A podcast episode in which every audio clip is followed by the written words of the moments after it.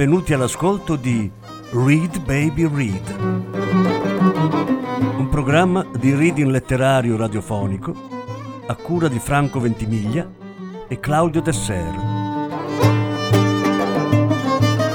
Voce Franco Ventimiglia. Regia Claudio Desser.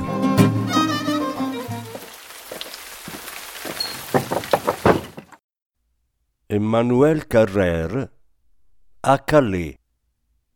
Lettura in quattro parti. Quarta parte. Ne ho decine e decine di dichiarazioni di questo genere che lei, Marguerite, avrà già sentito un milione di volte.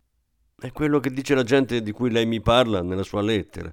Quelli che quando si presentano dicono prima il cognome e dopo il nome. Delclois, Kevin o Carpoulet, Monique.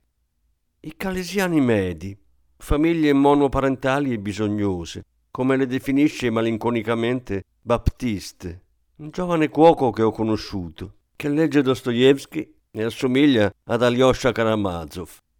Non è facile ascoltare discorsi del genere senza provare una certa spocchia di classe, perché più che discorsi di malvagi sono discorsi di poveri, e poveri di cultura oltre che di denaro.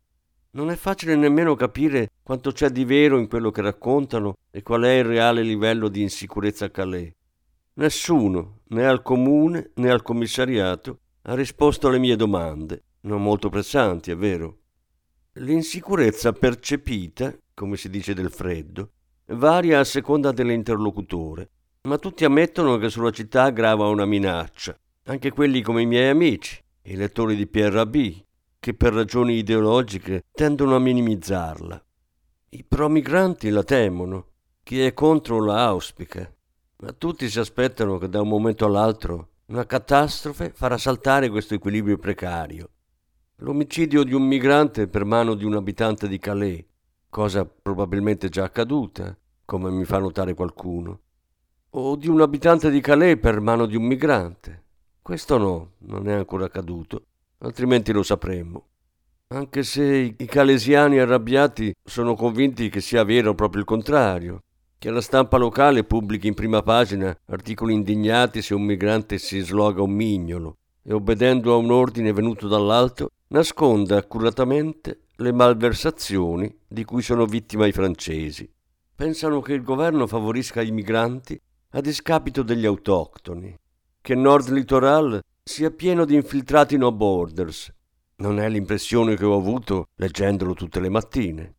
E si sono assunti l'onere di lottare contro la disinformazione facendo il lavoro che i giornalisti non fanno, testimoniare quello che succede davvero a Calais, che nessuno sa e che se si sapesse farebbe scoppiare la guerra civile.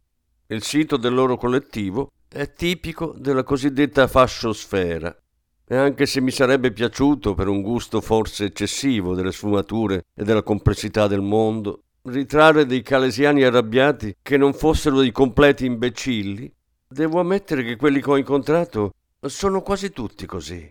Avevano già un debole per il manganello prima di darsi al giornalismo selvaggio e filmare instancabilmente con il cellulare scene di CRS presi a sassate o di camion sulla circonvallazione.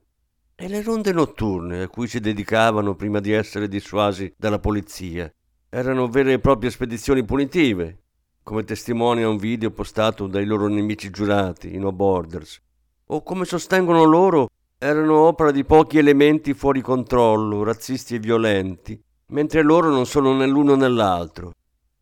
Non lo so, tutto quello che posso dire è che sono tornato non nella giungla, ma ai margini del campo, in compagnia di due calesiani arrabbiati, un uomo giovane e piacente, che di mestiere fa il vigilante, e una donnetta grigia e nervosa, entrambi, cara Marguerite, di quelli che dicono prima il cognome e poi il nome, solo che non lo fanno perché preferiscono tacerlo, il cognome.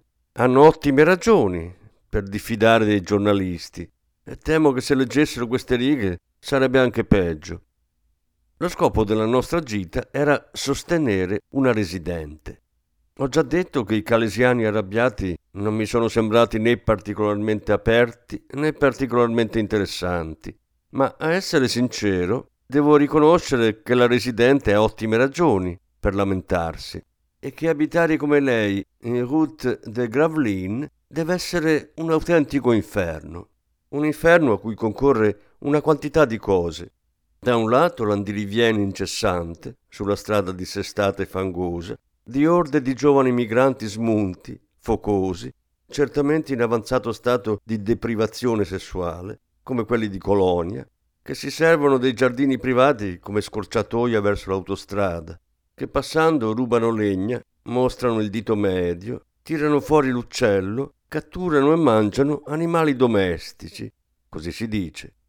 Dall'altro la presenza, rassicurante certo, ma alla lunga pesante, delle camionette dei CRS che si fermano e ripartono in quarta davanti alla casa tutto il tempo.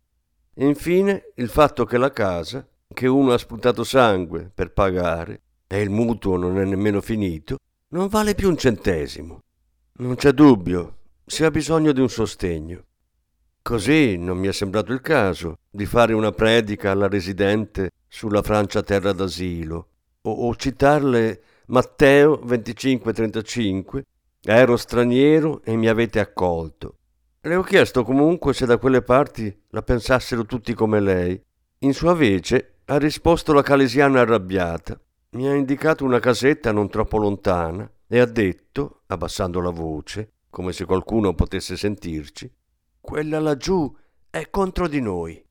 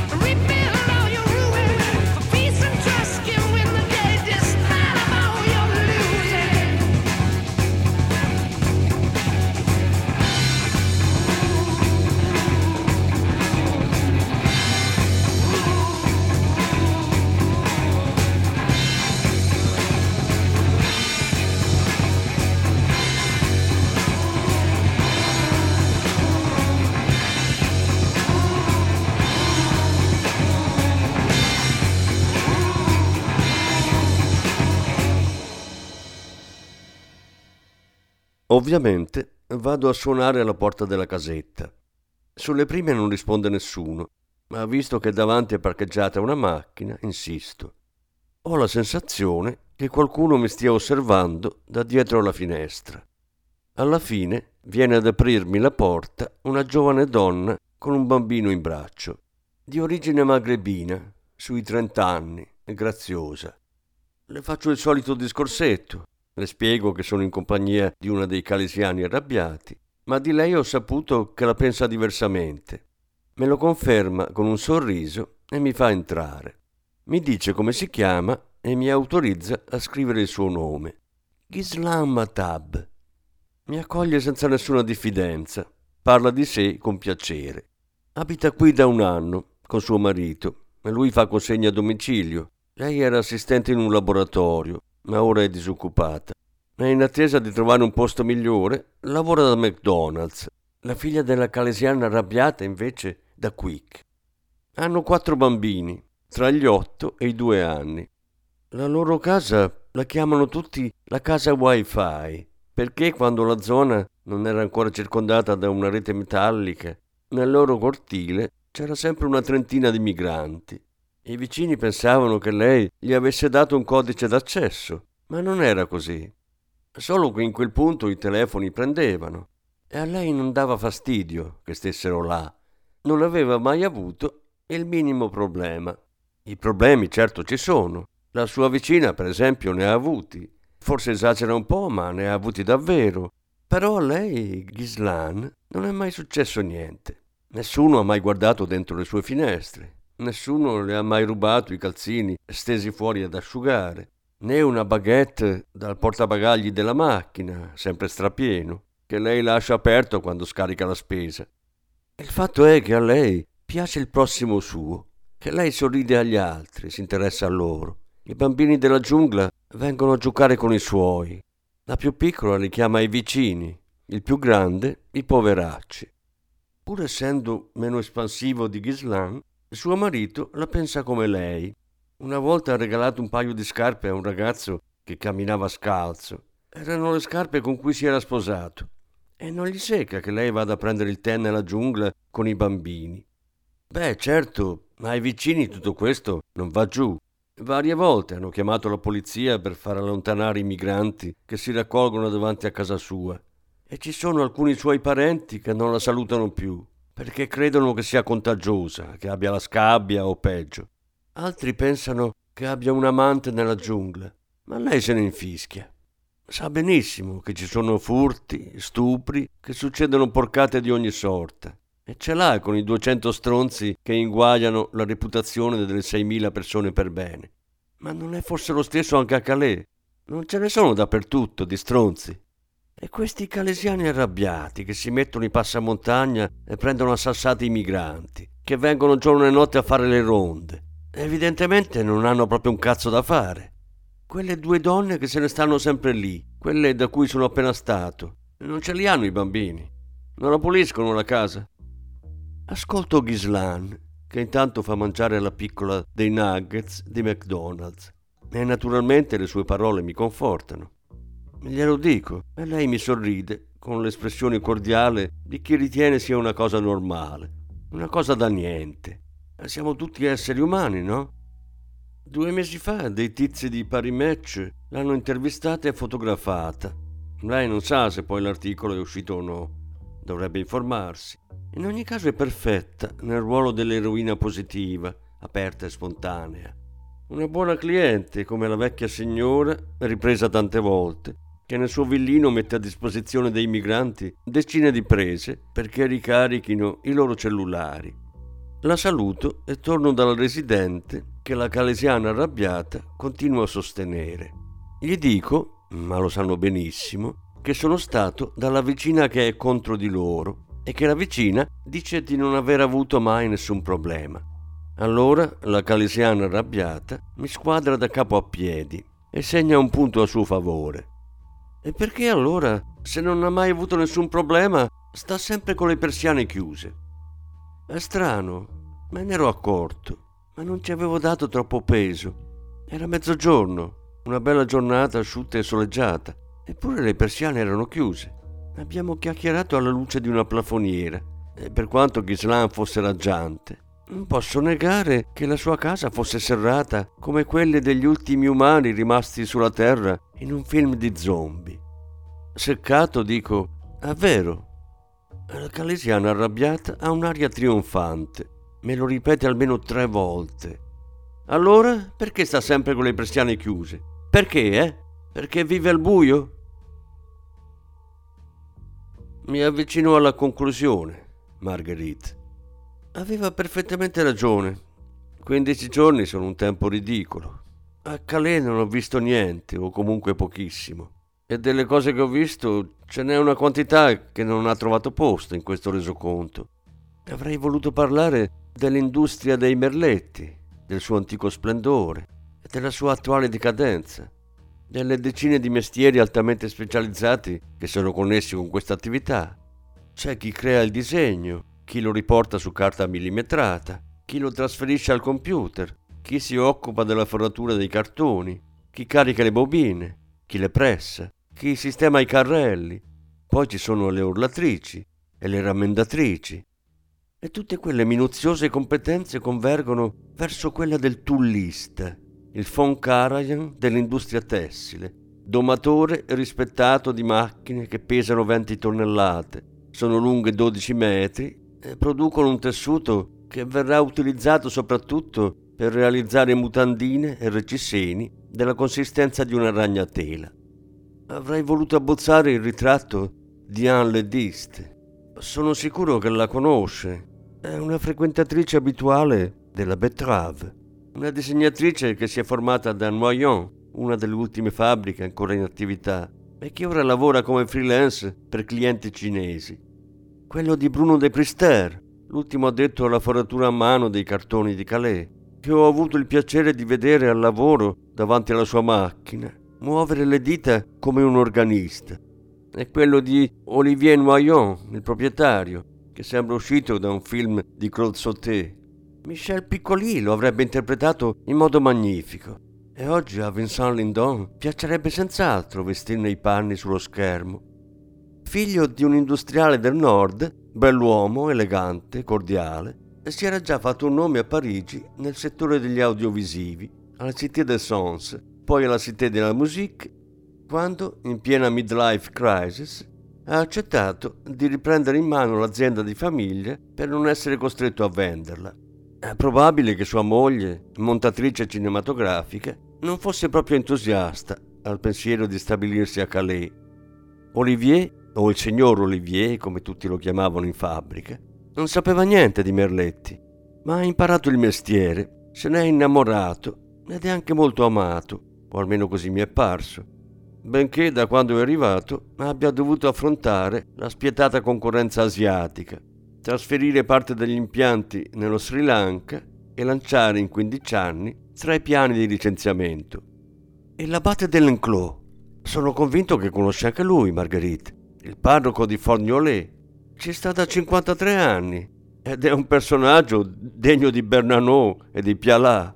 Un colosso spossato, ridanciano, una vera carogna che ammette di essere totalmente sincero e piuttosto tenero di cuore.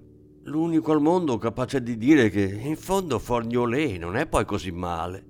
Un tempo aveva dei parrocchiani, ora non ne ha quasi più, la sua chiesa è vuota, ma considera normale che i vecchi se ne vadano e i giovani non li sostituiscano. Nessuno è affamato di religione da queste parti e poi non siamo qui per fare numero, solo per testimoniare Cristo.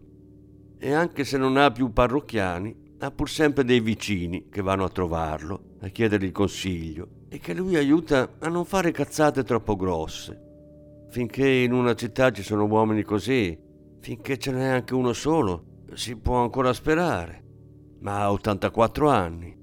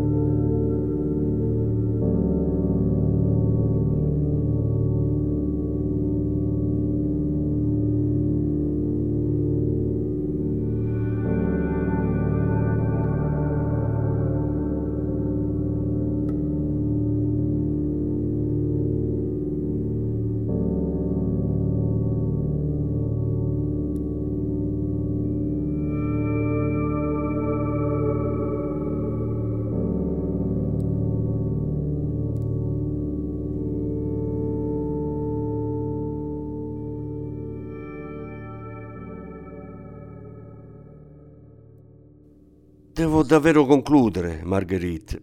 Ho a disposizione solo 40.000 battute. Non ho più spazio per parlare del sensale marittimo Antoine Ravisse, un uomo che pure mi è piaciuto moltissimo, un uomo che nella sua vita non è mai andato a dormire senza prima passare dal porto a guardare il mare, né della sua nuova compagna, Valérie de Vos, che fa l'avvocato ed è iperattiva, ma almeno quanto lui è placido. E mentre lui guarda il mare, lei racconta, spara a raffica, storie spaventose di regolamenti di conti tra i traghettatori albanesi di cui è difensore d'ufficio. Devo proprio ringraziarla, Marguerite Bonfiglie, per avermi sfidato, per avermi guidato, pur non rivelandomi il suo nome, la sua faccia, il suo mestiere. Ma mi ha dato un grande indizio. Questo passaggio della sua lettera, se lo ricorda? Ecco, sono uscita e ho preso la macchina per andare a documentare gli scontri in città. Assisterà mai lei a questi scontri di notte? Avvicinandomi tremavo, sa? Avevo paura di beccarmi un sasso nel parabrezza o una manganellata. Ma silenzio. Lei ha scelto un altro punto di vista. Una donna che esce di notte per documentare gli scontri in città non può che essere una giornalista. Lei è una giornalista, Marguerite. Una giornalista locale e probabilmente lavora nello stesso ufficio del mio amico Bruno o in quello di Marie-France. E visto che è del mestiere, sa bene quanto è importante in un articolo la conclusione. Non riuscivo a non pensare alla storia delle persiane di Gislam Atab. Le ho telefonato per chiederle come mai fossero chiuse. Lei mi ha risposto con gentilezza, come se io avessi voluto mettere in dubbio non la sua fiducia nell'umanità, ma le sue qualità di padrona di casa.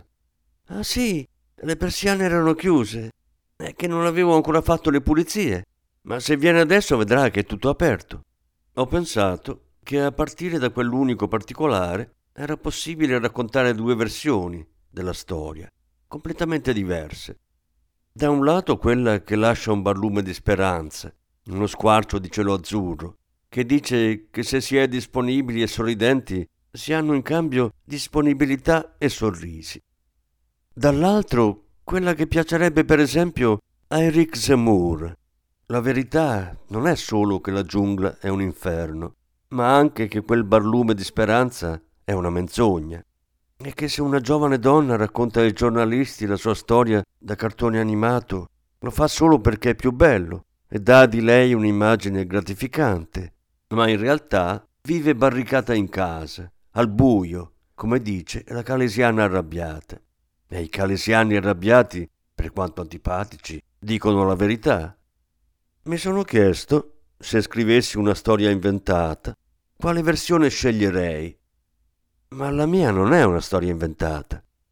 Allora, il giorno della mia partenza, sono tornato in route de Gravelines e pur sapendo che non ha nessun valore statistico e che quello che è vero in un determinato momento non lo è in un altro, devo dirle, Marguerite, che mi ha fatto piacere constatare che quel venerdì 22 gennaio 2016, alle 11 del mattino, le persiane di Gislam Matab erano aperte.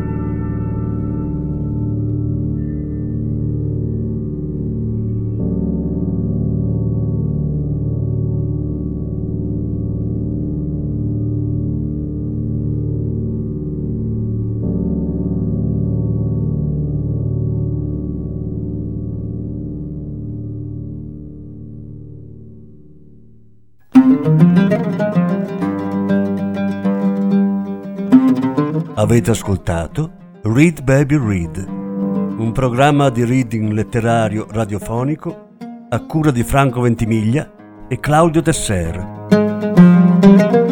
Grazie per l'ascolto, alla prossima settimana.